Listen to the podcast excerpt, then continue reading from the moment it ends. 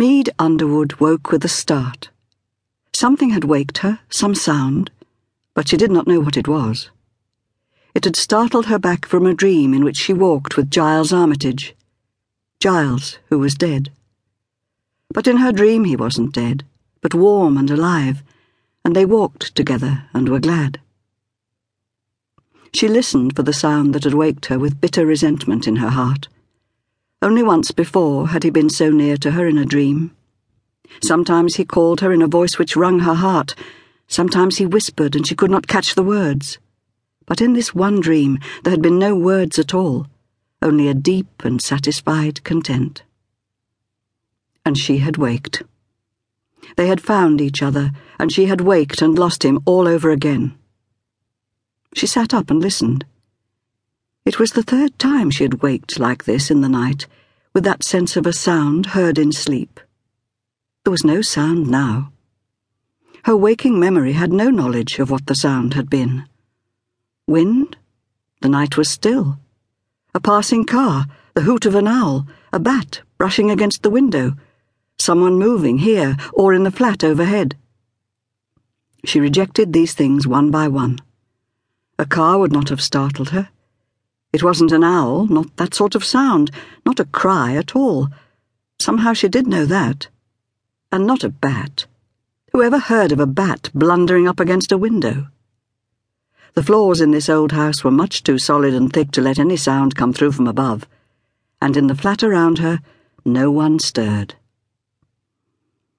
She had turned instinctively to the window. There was a moon, but its light was thickly veiled. A luminous mist hung there like a curtain, hiding the night sky and the trees, which should have been massed against it. Two old elms, relics perhaps of a time when the garden boundary was a hedgerow, and the place where the house now stood an open field.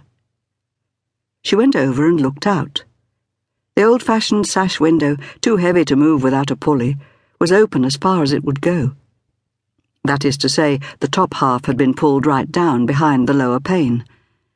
Meade had therefore two thicknesses of glass to look through, and the mist beyond that again. She put her hand to the pulley and raised both panes. Now the bottom half of the window was clear. But the mist was still there, white with the light of the unseen moon, but quite impenetrable. She could see nothing at all. Leaning out over the sill, she could hear nothing either. The still misty night, the moon veiled, the house asleep.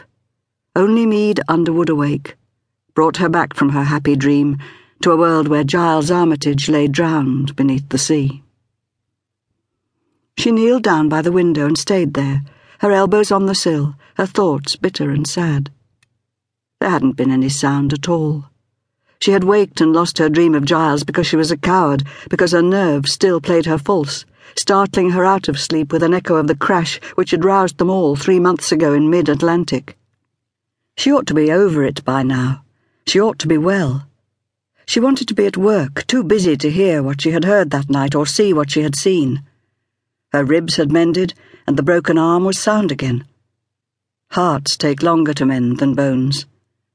She would not have minded dying with Giles, but he had died alone and she had waked in a hospital ward to hear that his life was gone and hers was left to her.